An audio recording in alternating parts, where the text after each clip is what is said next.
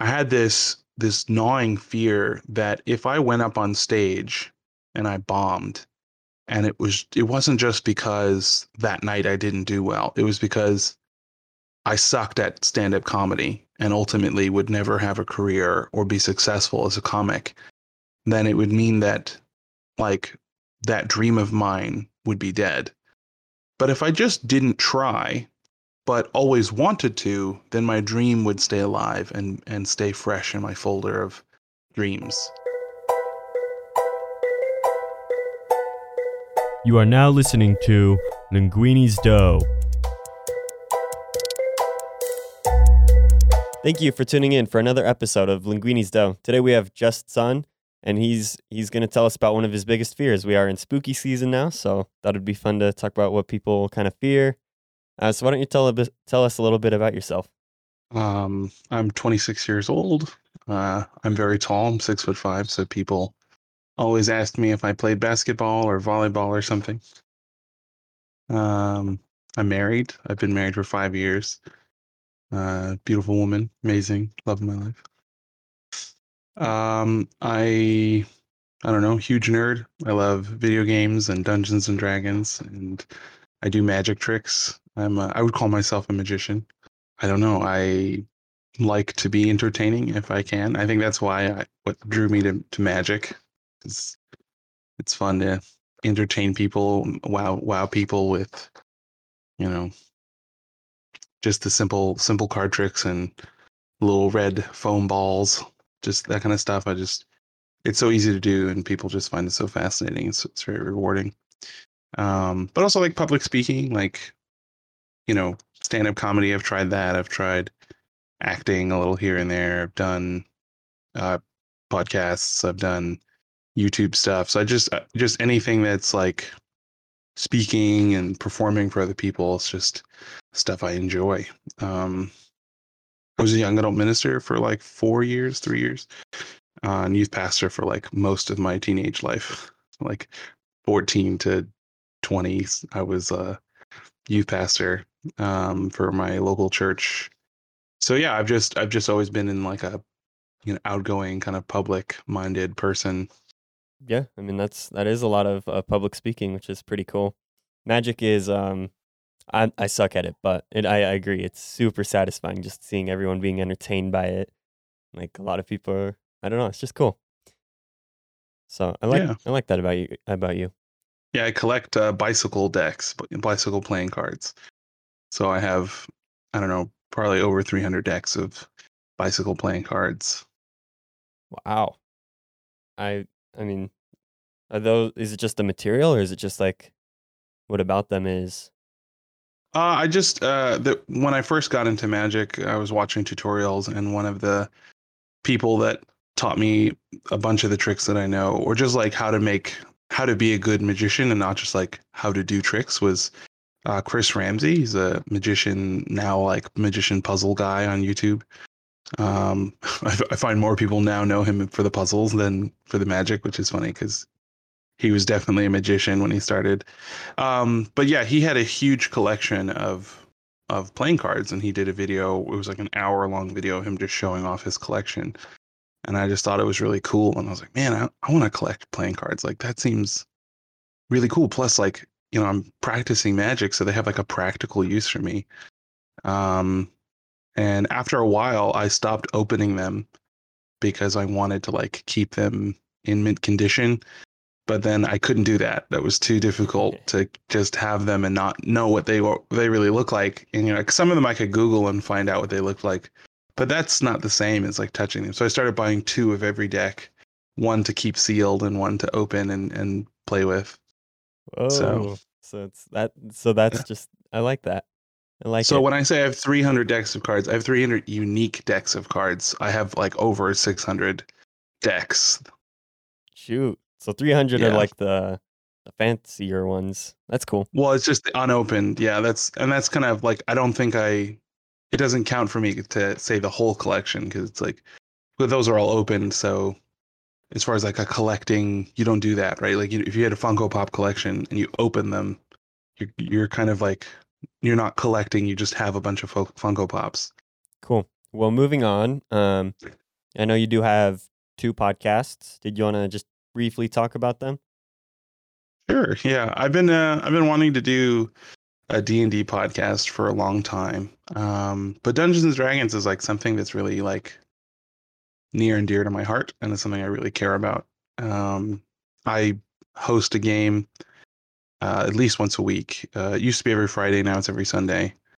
And I've been doing that for like 5 years. So, and I haven't missed a week. Like even one time I had coronavirus and I was like dying and I had like a fever of like 102 and I was in bed and I still opened up my laptop and started the Zoom call and told everyone to join and hosted the game, even though I was like delirious.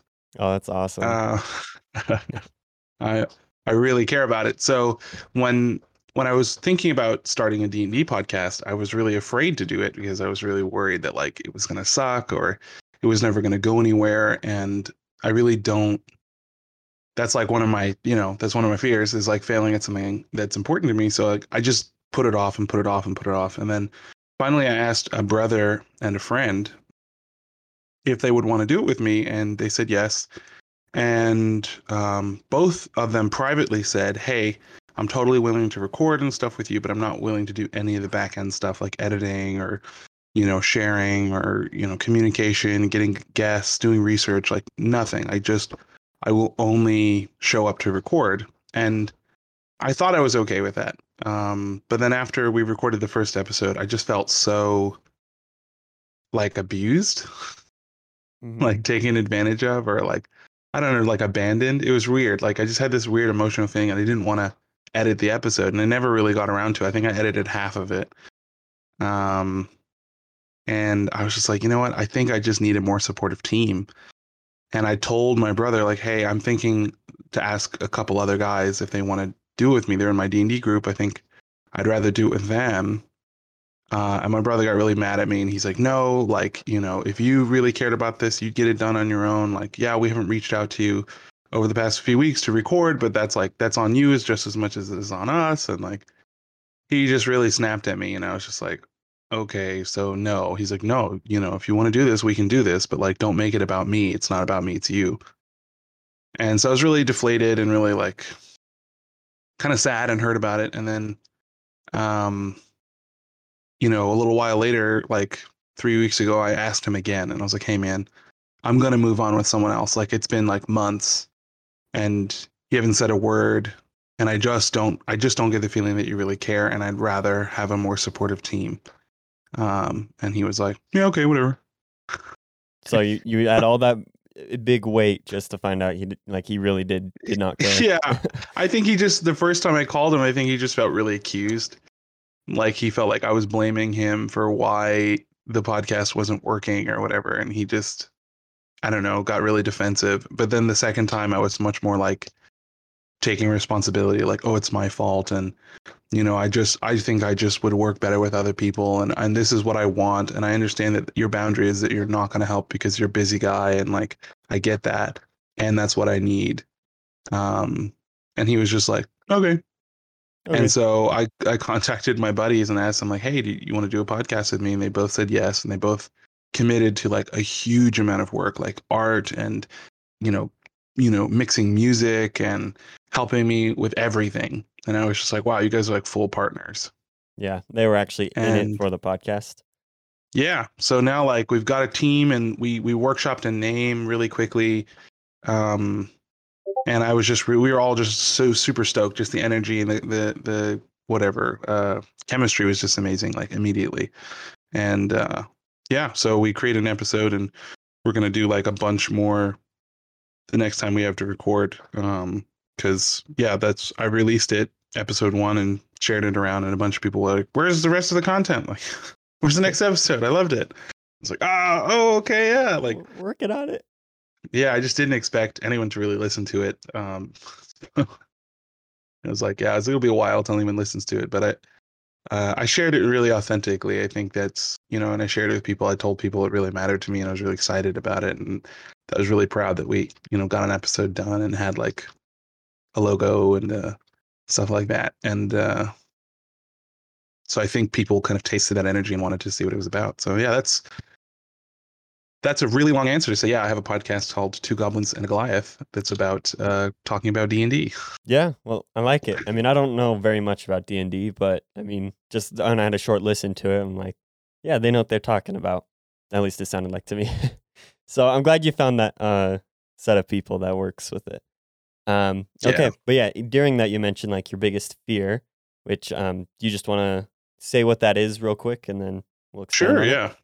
So I'd definitely say my biggest fear is failure, but it's more than just failure as like a blanket statement, but like failure at something that is really important to me in the sense of like something I really care about and something I want to be successful in. And yeah, I can talk about why that's so scary because it's just like, well, why is it so scary? But yeah, that's pretty much it. So failure at things that I care a lot about. Which is a very valid fear. It's scary when you're like, oh, I just failed something that I worked so hard towards.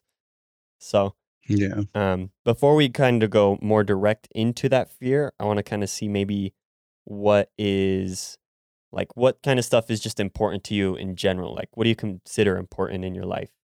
As far as things I'm afraid of failing at. Kind of like for like I want to figure out maybe what's so right now there's the fear, right? And we're going to go to that in a few minutes or so. But before that, I was just curious, what type of things do you consider important in your life? Like I know you mentioned your wife. She's a lovely person, yeah. You said. Yeah, for me, family is like really big. Not my family. Yeah. The one I grew up with, but like the one I want to create, like me and my wife and hopefully soon our future kids. I really want to be like an amazing dad and an amazing husband and just, you know, create the most trauma-free childhood I can. And if they do grow up with trauma, which is inevitable, something's going to traumatize them, whether I wanted to or not, be there to be supportive and know that they can come to me for like love and healing and understanding rather than, you know, what I had growing up. So that's really important to me. And then I really want to do something that like leaves me fulfilled, like leaves me feeling like, I can't wait to do this again. And also have whatever that is support me financially. So like stand-up comedy or magic or, you know, what's the word I'm looking for? You know, like what Tony Robbins does. I don't know what you call that. Motivational, like giant. Sure. You know, just something that like brings a lot of value to people, but also is like a public platform. That's the stuff that when I do it, I would do it all for free, as I've done it for free for a really long time. Yeah. So it's just like, if I could do that and get paid, like what a dream. Yeah. And then D&D. That's the, yeah, for sure. It kind of makes me interested. So you mentioned that like, if you could go, like if you could make that, we have that audience and you could actually like work for those kind of public places, the entertainment industry, I guess, for example. Why do you think the entertainment industry like fulfills you? So neglect was a huge part of my childhood. That was my childhood. Mm-hmm. My dad was always gone. You know, my parents were married and they're still married and they're both still alive. I guess, you know, thank God. But my dad was always gone.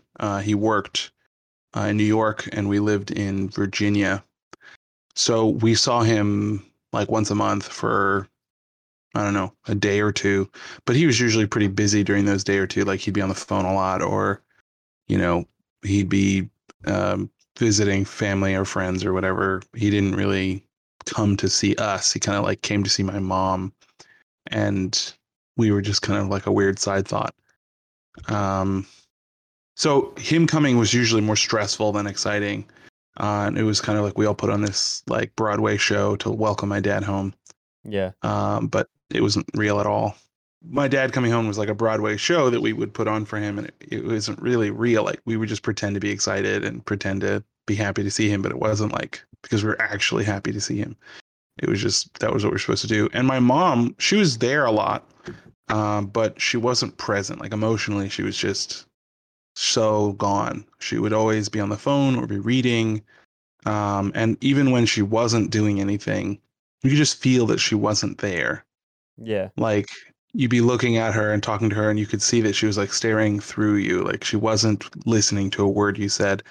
And I remember sometimes as a kid, like, I picked up on that, and I would say random things like, you know, yeah, and then the purple moose exploded and I flew to the moon, and it turns out the moon really is made of cheese. And she'd be like, oh, okay, honey. And I was just like, yeah, you're not paying attention. I just walk away.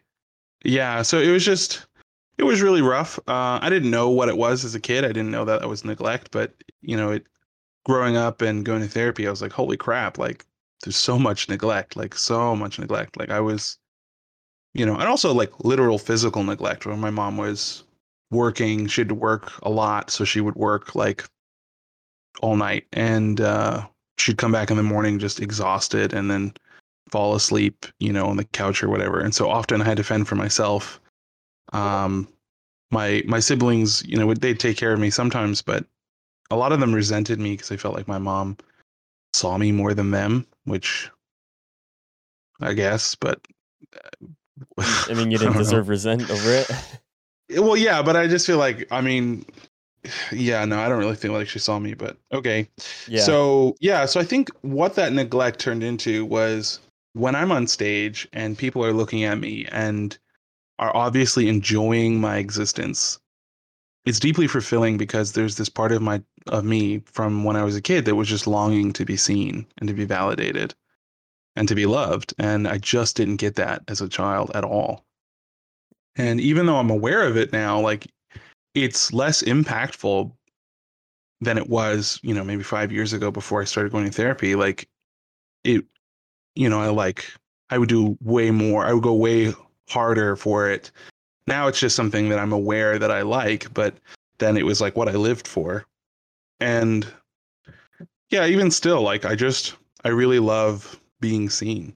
And then people saying like, I like you. And I would come here to see you, because like my parents obviously didn't give a darn about me. Like, they just couldn't be bothered. Like, I felt like as a kid, like, I felt like the more out of the way I was, the happier they were.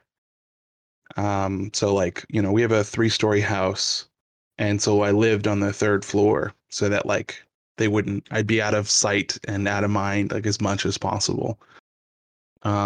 I remember I would go to like my neighbors' houses and just hang out with them. And they were like older people. It wasn't like I was playing with their kids. Like, I'd be like 14 hanging out with like this 32-year-old, you know, businesswoman. And I'd be at her house till like 3 o'clock in the morning, which is pretty crazy. And I remember one time I came home and my mom woke up. She was like sleeping at the, you know, entry table. I don't know what to call it, but there's like a little table by a window in my house. And she woke up and looked at me. And I was like, hey, Mom. And then she was like, oh, hey, honey. And then picked up the book that she fell asleep reading and kept reading. And I just walked upstairs. She wasn't like, where have you been? Like, it's, you know, 2 o'clock in the morning. So then I think the reason why I want it to be more than just performance, but like performance in the entertainment world, is because if I became famous, my parents would be forced to know who I am. Oh, yeah.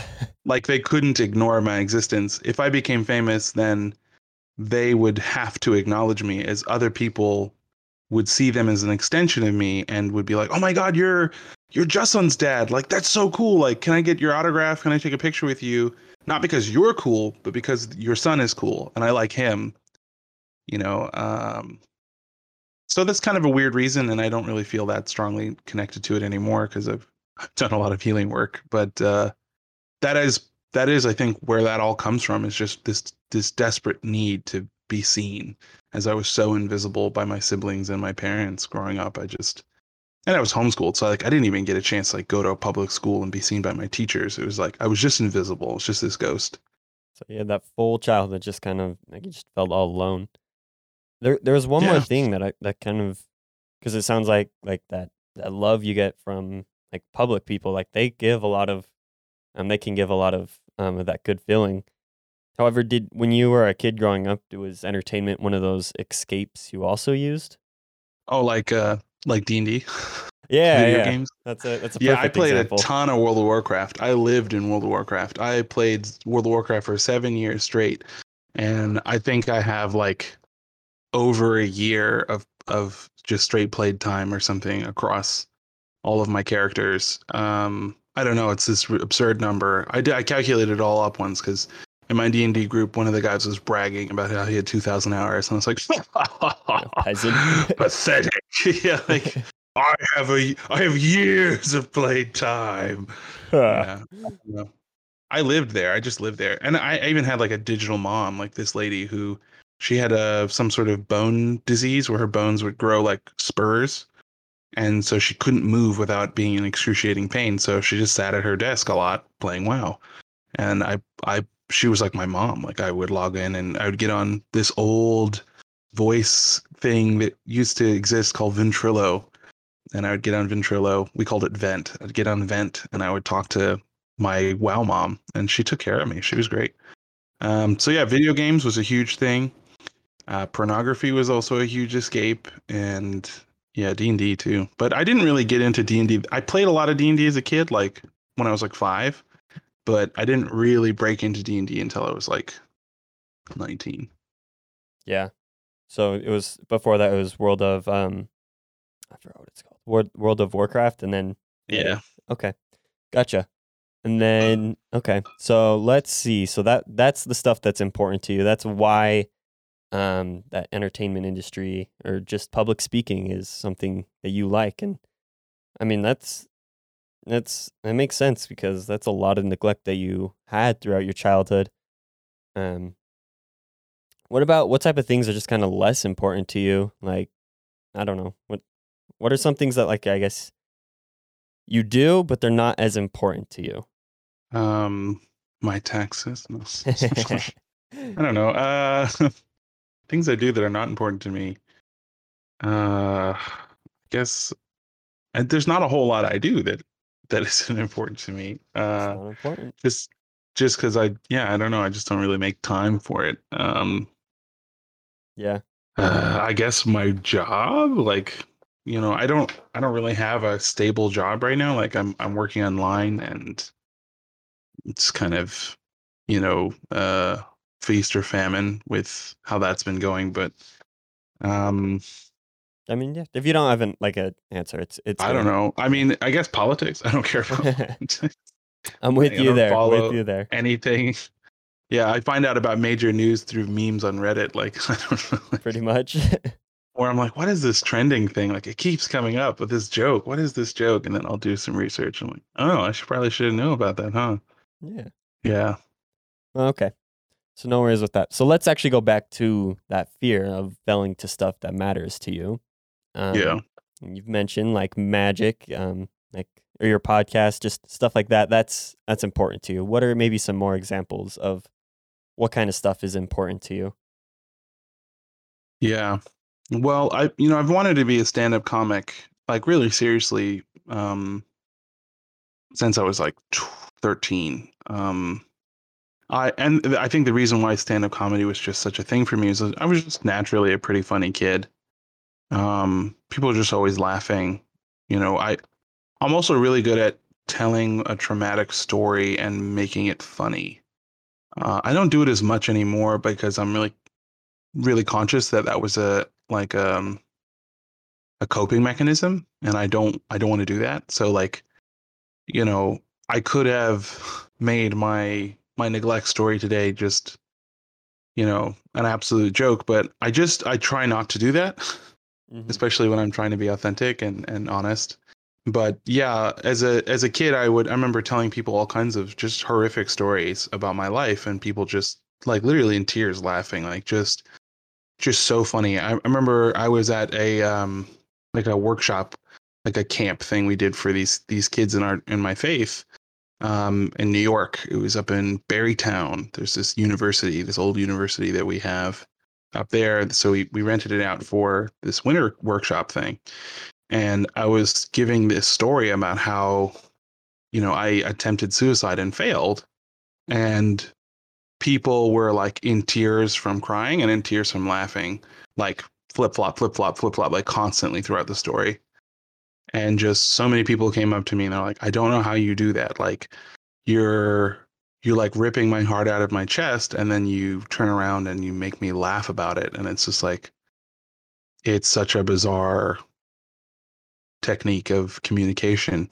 And it's just, I think that's just, I felt like I couldn't get people's attention as a kid unless I was making them laugh. Like I felt like they weren't really present unless they were laughing. So I would tell them, you know, my painful stories or just stuff that I needed to talk about as a joke, and they would listen. And they would remember it because it was funny, and they would ask me to tell it to someone else. And so it was this weird way of being seen. And I really enjoyed being seen. So comedy just seemed like something I wanted to do. And I wanted to go into stand-up comedy, but I didn't, because I had this gnawing fear that if I went up on stage and I bombed, and it wasn't just because that night I didn't do well, it was because I sucked at stand-up comedy and ultimately would never have a career or be successful as a comic, then it would mean that like that dream of mine would be dead. But if I just didn't try, but always wanted to, then my dream would stay alive and stay fresh in my folder of dreams. And I could always say, yeah, that's something I thought of doing, and then give a bunch of logical reasons why I didn't. Like, oh, it's too unstable, or you have to travel too much, or blah, blah, blah, blah. But the real thing is, like, I just didn't go for it because I was just terrified of what if I put in all this effort and really went for it, like authentically gave it my 100%. And then it turns out I'm not that funny. Like that would just be devastating. And I felt like I wouldn't be able to recover from that. And I feel like I spend so much time in this fantasy world in my head that, you know, like that world was almost more valuable than this one. And I didn't want to give up the fantasy of being a comic, or knowing that I could, if I went out into the world and the world told me, no, you can't. So yeah, I did a bunch of stand up throughout my teenage life, and it always went really well. But I finally got offered like a real opportunity to go to like a real comedian place. I just turned 18, and I met this guy, and he was like, hey man, you know, you got to come and open for me. And yeah, I'm getting kind of emotional just so he's, you know, you gotta come open for me. And I told him I'd do it, and I drove to the club, and I was outside, and he called me. He's like, hey man, hope you're here soon, like, you know, you're going up in 5. And then I just bailed. I got back in my car and I left. Wow. Yeah, I never told anyone about that. Hey. It was just, I just pretended like it didn't happen. And, you know, he didn't call me after that. I'm sure he was probably pretty upset as he stuck his neck out for me to get me to open at this club. It was like a real place. So it wasn't like, you know, no sweat, dude. It's just an open mic night. It was like, it was real. Yeah. Yeah, and I just ran away, and it was just too scary. I was just too afraid that if I went up on stage that night and I was in front of real strangers, because every time I had done stand-up before, like at least half the audience knew me intimately, and the other people knew me as acquaintances. So I feel like there was this agreement that Juston is a funny guy, and so, you know, or we love Juston, so let's laugh even if it isn't funny. But if I go up in front of strangers, adult strangers, that, you know, are going to be honest, I'm going to have to deal with hecklers. Like, I'm not ready for this. Like, and I ran. You were just turning 18. So have you done anything for stand-up comedy since that moment? Nothing like professional, or even, you know, like I've done, I was at some church thing, like a bunch of pastors and stuff were me having this big meeting, and there was probably like 200 people in the room, and the MC was just stalling for time and just sweating his ass off. He was just so nervous, and the person who was supposed to come up on stage next was missing, and they were looking for him, and he was just like not okay. And I could see that, and I just walked up and I took the mic and I just started doing stand-up. And yeah, they were like, holy crap, like, we gotta hire you to like do this professionally. You know, it's just like, yeah, nope. Yeah, no, had that opportunity. I wanna there's some details in there I wanna kinda go over. When you, because I feel like it's super important, like I'm glad you mentioned that, because I feel like with all these success stories, you just hear people saying how they failed. I mean, in this instance, you're actually given the opportunity, but instead declined it, while also when you were right there, which is something that I find interesting. And I mean, you were 18, you were young. And then the coping mechanism, that's something I also wanted to talk about is, was it like I don't know, was it dopamine you were getting when you would do those? And then, I don't know, like you said, it really is, people, they laugh about their problems, and like within moderation, it's fine. However, you said it was like an actual like coping mechanism for you to just kind of laugh your problems away. Oh, well, by a coping mechanism, I don't mean that like for me, it was, you know, somehow it wasn't beneficial for me in any way to tell my story as a joke. It was just the only way I knew how to communicate, because at some point as a kid, I learned that if I was funny, people looked at me. So what I mean by a coping mechanism is what I had to say was really painful. And I couldn't be honest with how painful it was, because that would mean feeling the pain. And I really didn't want to feel that pain, you know, the pain of being forgotten. You know, I would tell a story about how I eventually started going in high school. I started going to high school, finished homeschooling, because I just wasn't homeschooling. I was just playing World of Warcraft, and my mom realized that it wasn't homeschooling. I was just playing World of Warcraft, and she was too absent-minded to like see over me and make sure I did my work. So she sent me to high school, and in high school, there were so many times where she forgot to pick me up. It was like this little private high school, so there was no school bus. You had to pick up and drop off your kids, and she would just forget about me. And I told a lot of people about that, but just, you know, as this joke, and I would make it funny in some way, like, you know, that I'd make something like, oh, well, she doesn't, you know, she didn't want me, or maybe she was hoping someone else would take me home to their home or whatever, and that'd be their problem, or, you know, I would in some way twist it. But really what I wanted to share is I feel devastated that my mom forgot that I existed, to the point that I've been waiting at this school for 3 hours. And then one of the teachers drove me home. And when I walked in the door, almost in tears, my mom was just kind of like, hey, what's up? And I'm like, what do you mean, hey, what's up? You forgot me at school. You know, like the principal's assistant drove me home, and she's like, oh, huh, my bad. And it's just like, how do you forget about me like that? And you said it was like, on a frequent basis? Yeah, that kind of stuff happened all the time. So it's just like, you know, and I got numb to it eventually, being forgotten at school. I prepared for it. I would start asking teachers, hey, if my mom doesn't come, would you be able to take me? Before, the school was empty and I was just standing outside by myself. Like, I just, you know, adapted to it, but it was devastating. But I didn't know how to let that pain through as a teenager, nor did I want to. I thought like being in pain was bad. And so I would just bottle it up, and I would try to express it in some way. So it's almost like the comedy was a way of acting out. It was like a way of getting the emotion out there without being vulnerable. Because if I was vulnerable and I cried and I really bore my heart to someone, bared my heart to someone, and they didn't pay attention in that moment, that pain would have been so much more, and I wouldn't have been able to handle that. And so I was just like, yeah, I'm just going to be funny, because at least they'll, you know, at least someone will hear me. At least I won't be like invisible speaking into the void. At least this person will be engaging with me in some way, and in some way my pain will be acknowledged, even though I'm pretending that I don't really care about what happened. So I think that's what I mean by coping mechanism. It wasn't like I used laughter as a way to get off, or like it was fun for me. It was just it was an automatic response to the pain that I was in. Yeah. And at the, what you mentioned, you've started going like to therapy. When did you start going to therapy?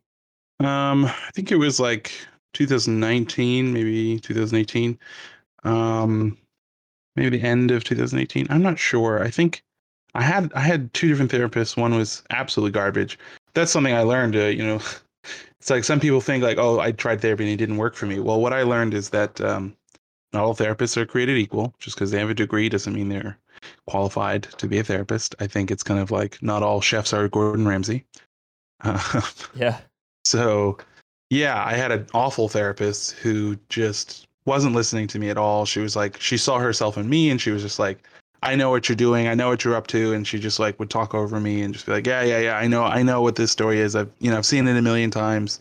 Here's what you need to do or whatever. And it's like, that's not true. Or she would give me advice. It was just like, I can't do that. And yeah, then I got another therapist and he was like, holy crap. Like she sucked. And yeah, I really hit it off with that guy. And he's an amazing therapist. And I did a lot of work with him. But I think on top of that, I just, I've always been into like trying to understand psychology of myself and others. It's just kind of naturally I was inclined to learn about that kind of stuff.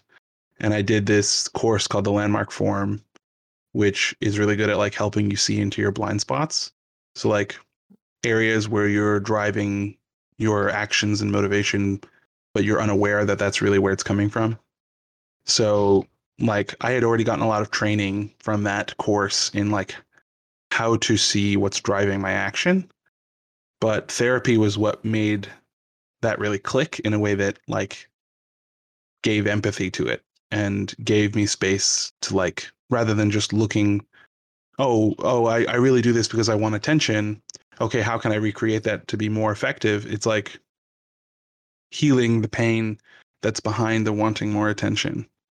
And like loving myself and giving myself space to feel abandoned and feel unloved and feel neglected and in process by doing that, it like heals it and it just kind of lessens until it goes away just by getting present to what's going on underneath the hood. You don't actually have to like change it. You just feel it. And it, for me, at least, maybe it's other people, it doesn't work that way, but for me, it definitely has worked that way. And do you consider yourself more vulnerable? I can't even say the word, but vulnerable? Yeah. Now? Yeah, of course. I think that's something else I've been really committed to. I've been really committed to being authentic and being honest as much as possible. And I'm okay at it. I'm all right.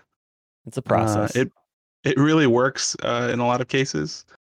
When you're really honest, like truly honest, it's not like as a technique to get something, but like when you're just really honest to be honest, people pick up on that and their response is really different. Also, when you're listening to other people, I think really what I've learned is listening, how to listen to myself and how to listen to others in a way that really leaves me understanding what they're going through.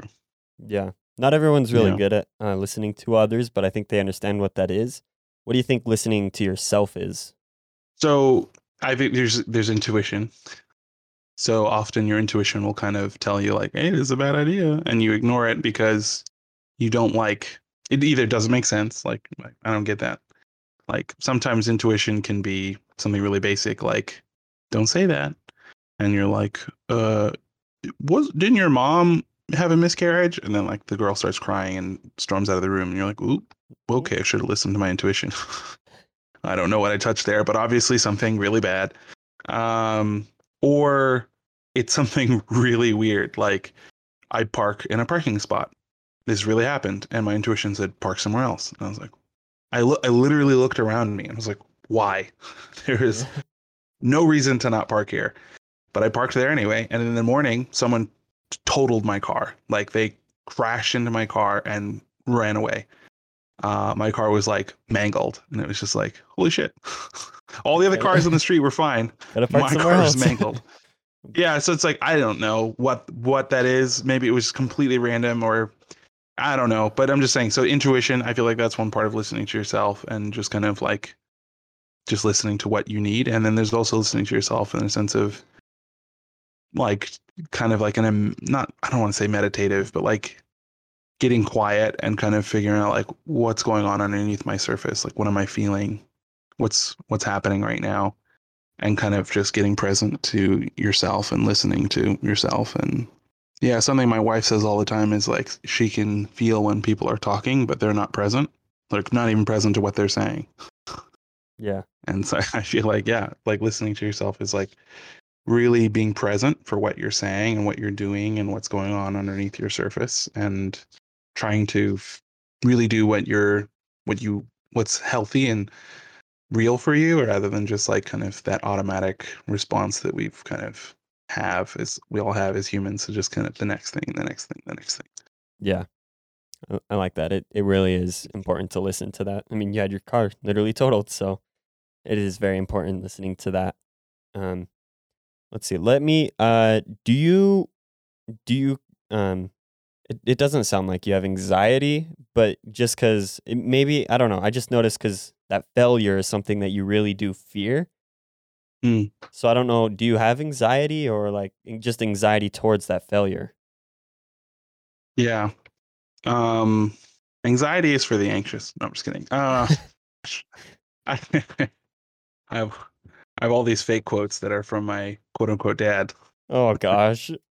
Like, they're not really things he said. They're things that random things I've thought of that I say, but then when people are like, what is that? I'm like, oh, my dad said it. My dad, yeah. Humility is for the humble. Yeah, I don't know. Anxiety is not really something I struggle with. And my fear of the thing is more of like a sense of like, it doesn't leave me second guessing myself. It just leads me to inaction. Like, oh. I will just come up to some reason to not do it, some justification, or I'll just freeze. But I don't have this kind of like anxious, like, oh my God, what's going to happen? Or like, it's like, I don't overthink it. It's just, I just don't do it. Yeah, that helps me understand, because it's just, you don't end up doing it because what if you do fail? Are there any examples of types of things that have happened in your life where you failed a lot and then you finally like clicked and it went well, I guess, and it's important to you? Mm-mm. I'm sure I'll think of something. In general, I don't pursue the things that I'm afraid to fail at. Like with magic, it was just kind of something I wanted to do. And there's an interesting thing there. Like, I got really good at it. Like, I was learning at least one new trick a day, if not more than that. And for like a good 6 months, like I was just ravenously consuming magic and just learning everything. And I was so into the world and the community. And then I hit a wall where there was this skill level, the next step of like where sleight of hand became real. Like it's really hard work that you actually have to practice, and there's no trick to it. It's just hard work and effort and consistency, and there's a real chance for failure. All the magic tricks I do have like a 99.99% success rate. Like the only way you can fail is if you like drop the cards. They're not sleight of hand. They are, you know, magic. I don't know. It's hard to explain, but they're not real sleight of hand. Where like real sleight of hand is like, you put the card in the middle of the deck, but then you do a movement that slings the card out of the middle of the deck and puts it on top, right in front of the person that you're doing it for, and they don't see it. That stuff takes, like, I don't want to say hundreds of hours of practice, but like at least 5 hours of practice. And what happened was, I was watching this tutorial.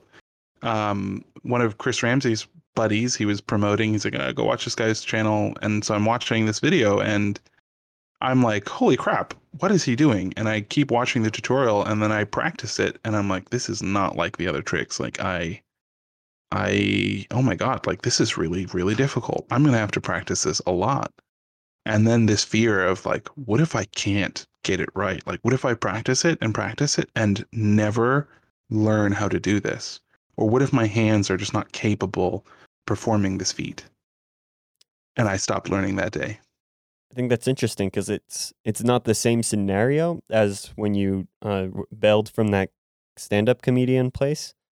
Yeah. But it's similar. It's like you were getting those skills that, like, if you want to be a magician, this is where you start getting those. This is like skills. The real deal. Like, this is the stuff that, like, you know, you go on America's Got Talent and they're like, oh my God. Or you go to Penn and Teller Fool Us and they're like, we don't know what you did. Like, it's like the real deal stuff. And I panicked and ran away because it was like magic had become something really important to me. And I was just like, oh no, I don't want to mess this up. Like, this is legit, really complicated. Like, oh my God. This actually also brings me some curiosity. So you ended up starting that Dungeons and Dragons podcast, and you said, like, when you were with your brother, that you had this, you're like for so long you just prolonged it because you were afraid of failing at the podcast. So how did you end up getting that past that block and making that first episode? The word that comes to me is I gave up. I don't know what I gave up, but I gave up something. Yeah, I don't know. I gave up something. I don't know what that means. But yeah, there was something that I gave up that let me do it. I think it was I gave up success and I just wanted to do it for fun. I think that's what happened. It was, you know, with my other podcast that I do for my church, it was super easy. Someone reached out to me and asked me if I would do an episode with him. And then, you know, he loved me so much. He's like, hey, man, can you be my co-host? And so that's how I became the co-host on that podcast. And it wasn't mine to fail at. So that was one thing. But also, like, I knew that it was never going to become something that would potentially achieve one of my dreams, like becoming a famous performer, because the content was so niche that after we had an audience of like 400 people, that was like most of the people. Like, you know, its age range is like 18 to 30 something is our audience. And of those members in our movement that speak English, there's like a couple thousand of those guys. Everyone else is much older or much younger. So I was like, we've got half of everyone. Like, you know, like, you know, we can't monetize this. Like, and also I wouldn't want to throw ads in the middle of this. Like, this is something that we do is like kind of like a public service. Like, I wouldn't want to do that. So I just, you know, so with the D&D thing, I think it was just this moment where I realized that I just wanted to do it because I wanted to do it. And I wasn't really, of course I wanted to be listened to. Like, it's not that, you know, I don't care. Like, of course I want it to be seen. 'Cause that's fulfilling. It's nice to, like, create a piece of art and people to enjoy it. It's like, it's almost as important as the creation process, I feel. Yeah. If there's like a museum on the moon with all the most amazing art, but no one could ever go visit it, it'd be kind of pretty worthless. Like, so yeah, of course I want it to be seen, but it's like, I wasn't doing the podcast because it was going to become my success story. Like, I was doing the podcast because I wanted to do it for fun. I'm sure, like, you know, if let's say we do it for the next few years and then eventually it grows an audience and eventually people, and, you know, enjoy to the point that we have, you know, a sponsor reaches out to us. And then I'm sure my fear will come back. Yeah. Be like, hey man, you better quit while you're ahead. Like, but hopefully I'll have it tackled by then. I've already been doing a lot of work on it intentionally. Yeah. Yeah, me and my wife do this thing where when something triggers us, you know, some sort of emotional whatever from our past, rather than running from it, we like lean into it and try to figure out what's there and what's going on, which is really painful and really difficult and very exhausting, but it definitely worth it. So yeah, I've been working on my fear of failure around money, around being successful financially. And I've had a lot of success there, and it was just by just relentless digging of just doing searching with my wife and just trying to figure out, like, why am I so afraid of this in this area? So I feel like that's why I have so many insights around it right now. It's just because over the past like month or so, I've just been really fighting to figure out what's stopping me around this fear. Yeah. And yeah, there was all that stuff about, you know, needing validation and wanting to be seen and and then feeling this unworthiness of all of those things that I want because I don't deserve it. Like, my own mom doesn't love me. Why should you?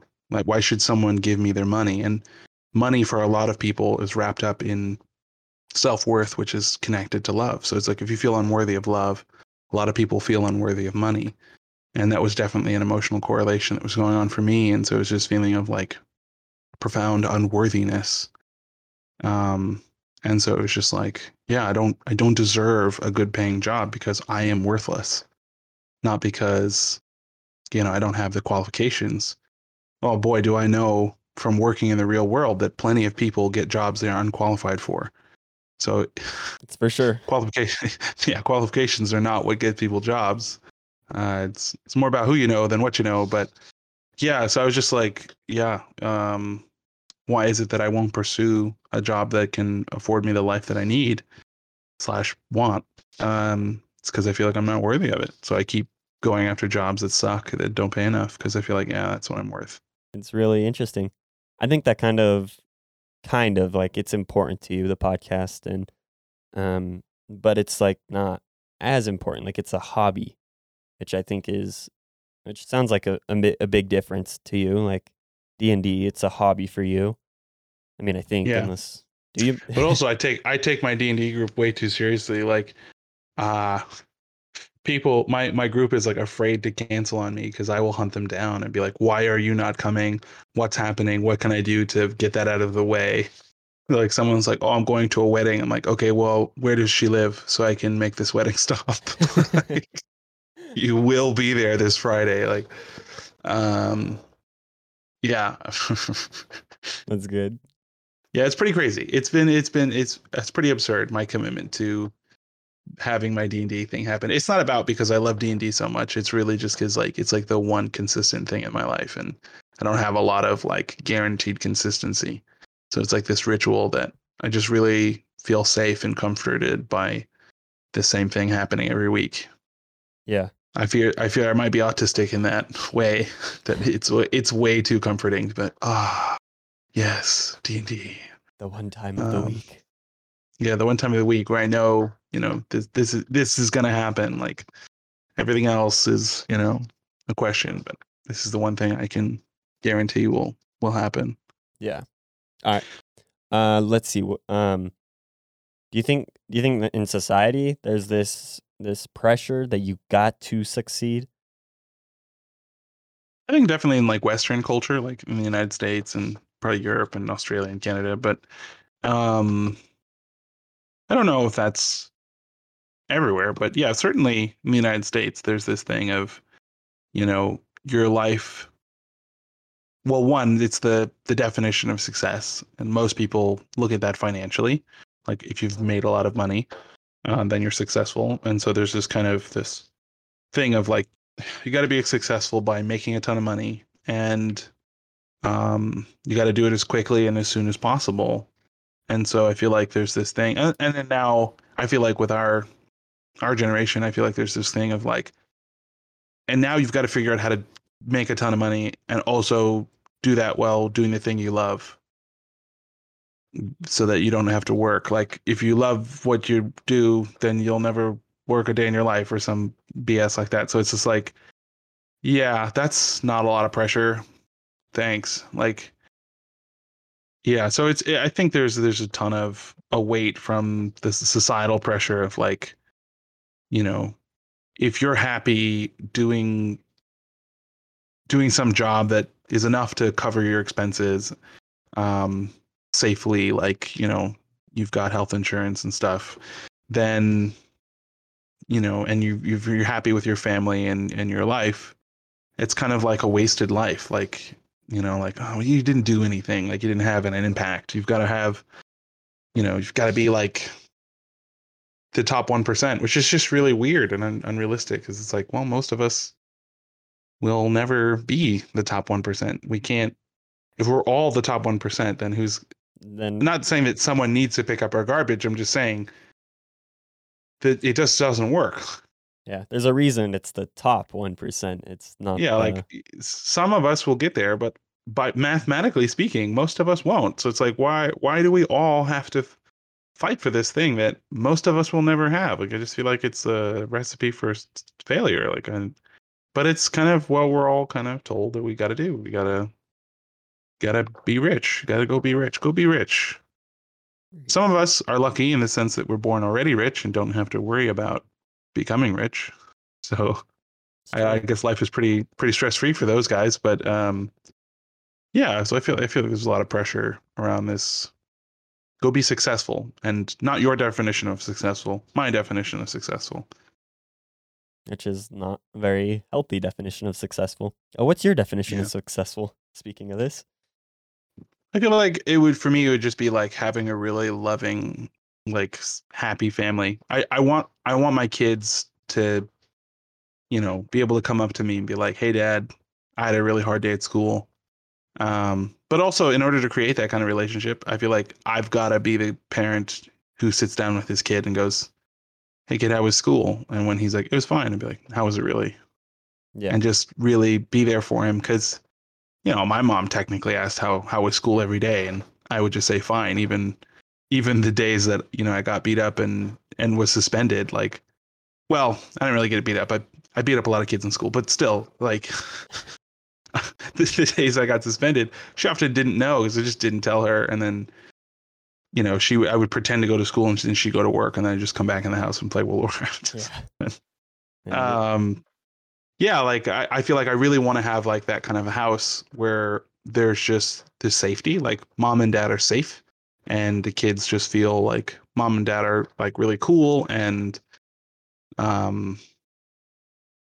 just they know that they could talk to us about anything, and that we'll be there for them. And I want my wife to feel really loved and really valuable and kind of sacred and well taken care of, and I want to give my kids whatever they want. So I guess that means I have to have a certain amount of money to be able to give them whatever they want.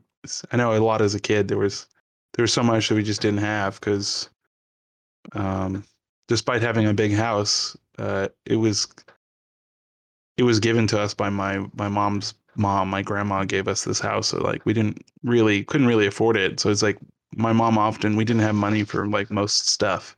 Yeah. So it was, I didn't bother me so much. One of my brothers, it bothered a lot. And now he's, like, working, you know, day and night to, like, become wealthy so that he never has to say no to something he wants again. But for me, it's just like, yeah, I just want to be able to give my kids whatever they want. So, like, I want to go to Disneyland. It's like, when, not if, you know, I like that. That's really, I think that's also what's important. I mean, I personally don't plan on having kids. However, I want to be that cool uncle that gives that love to my nephews, where they can just come to me and be like, "Yeah, I had a terrible day at school," or "Yeah, today was great." So I really like what your definition is. Thank you. I think for the most part, since we are reaching a little bit over an hour, do you want to add anything else before we close off? Therapy is not for the broken. I feel like a lot of people have this idea that, like, oh, therapy is, you know, for crazy people, or it's for, like, super depressed people. I feel like, no, man, trauma doesn't have to look traumatic, in the sense that something can be deeply troubling for you in a way that you're completely unaware of, that is stopping you or pushing you in a lot of directions that you don't want to be stopped or pushed in, that you don't know. And, you know, working with a therapist, if you can, I know it can be really expensive. I got really lucky and found a therapist that I could afford, but, I think a lot of people have this stigma, kind of like, oh, if I go to a therapist, it means, like, you know, I'm broken, or I'm crazy, or I'm dumb, or I'm needy, or something like that. But it's like, nah, man, like, there's so much stuff that happens in our lives, and, you know, as adults and when we were kids, there's all kind of things that are traumatic, you know. I knew this guy who, his dad put him and his puppy in the dryer and turned it on, and the puppy died, and he was severely burned. But, you know, he still he didn't hate his dad. And I feel like I hated my dad, and all he did was not be around. So I feel like trauma is very specific, and something really little, like your mom, you know, didn't cut the crust off of your sandwich, can be something devastating that tells you like, oh yeah, I'm unlovable. And you start going throughout your life as unlovable, even though it was just your mom didn't cut the crust off your sandwich that day. And it wasn't, you know, she was just on the phone and forgot. Like, it wasn't a thing. It didn't mean anything, but we made it mean something huge. And you're completely unaware that that happened.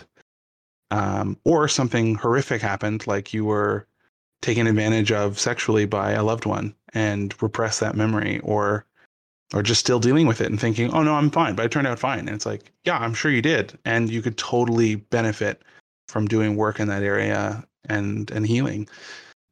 It's never too late to heal something, no matter how long it's been, or how many times people have told you to get over it. Yeah.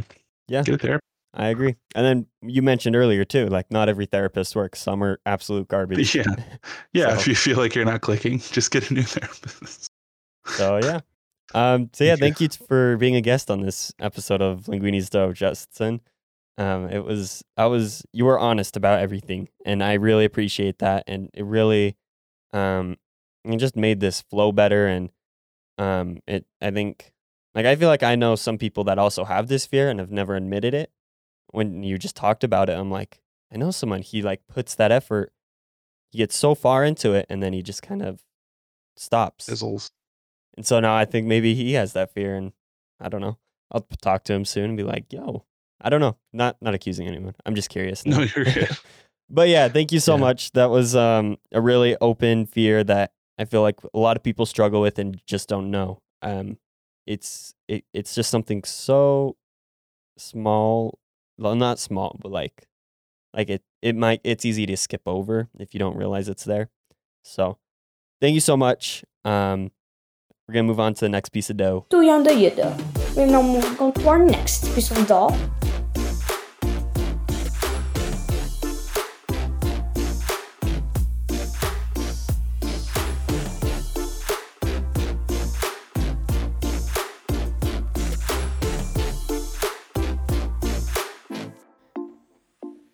All right. Well, that was a ton of fun having Juston on this podcast episode talking about his fear.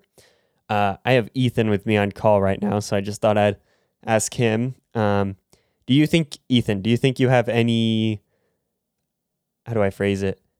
Do you have any fears of like something you like or passionate about? Do you have any fears of not or stopping doing it because you care about it and you don't want to fail at it?